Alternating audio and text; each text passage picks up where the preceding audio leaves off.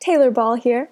This winter break has been perfect. My family and I spent a week in the snowy Whistler Mountains, and now we're enjoying some time by the beach in Hawaii.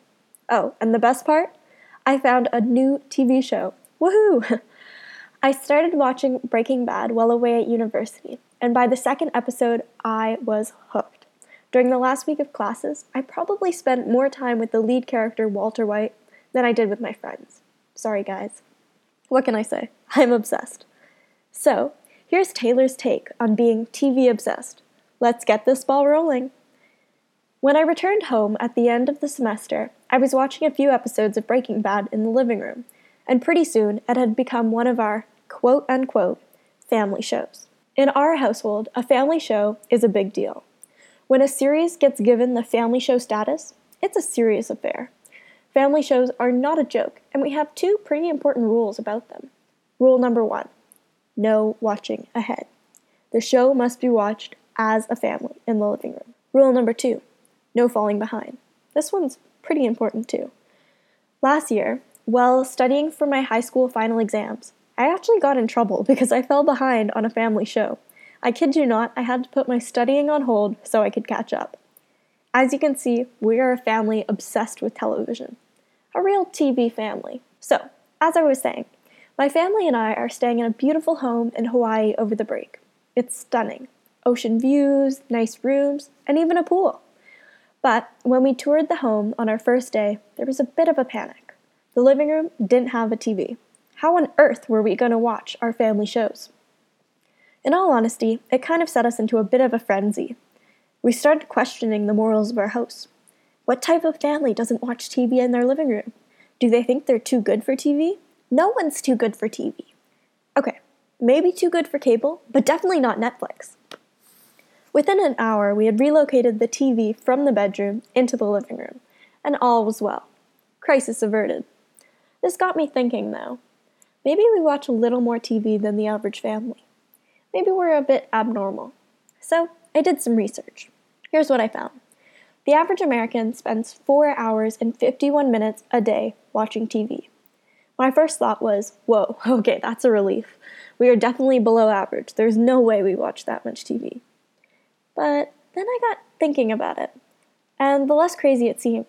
We usually watch a few episodes after school and a few with dinner. And I mean, these episodes really add up. I sat down and I did another calculation. In 2016, I watched 15 one five, different TV shows. And I watched at least one season of each of these TV shows.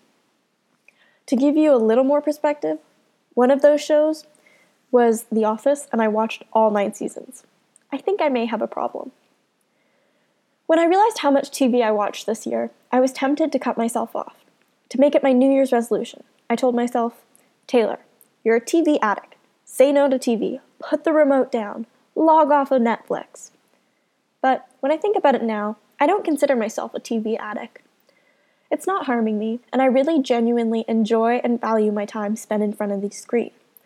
I mean, by most standards, the amount of TV I watch would be considered unhealthy, but I love it. I love TV. I L O V E love TV. I think about it all the time. I talk about it, and I would like to one day write for television.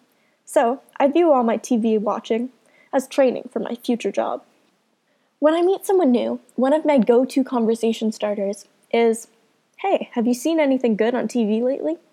Yep, I'm that person.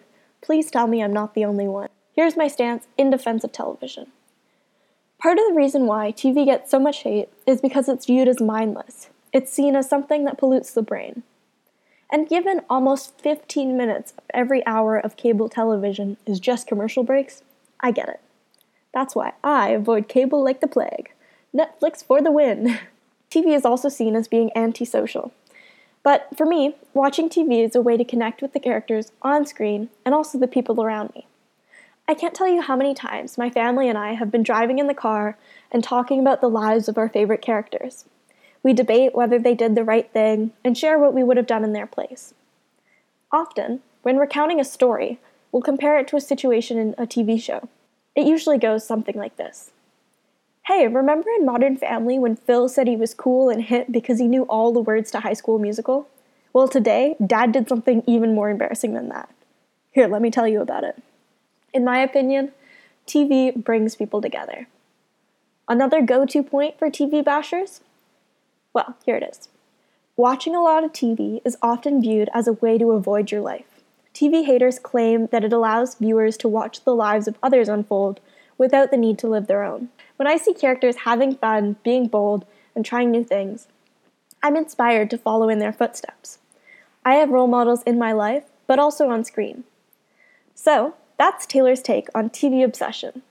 I love TV, and I'm letting my freak flag fly. What are your thoughts on TV? Is it good, bad, or a little bit of both? Do you watch more or less than the average person? I want to hear your thoughts, but for now, I gotta bounce.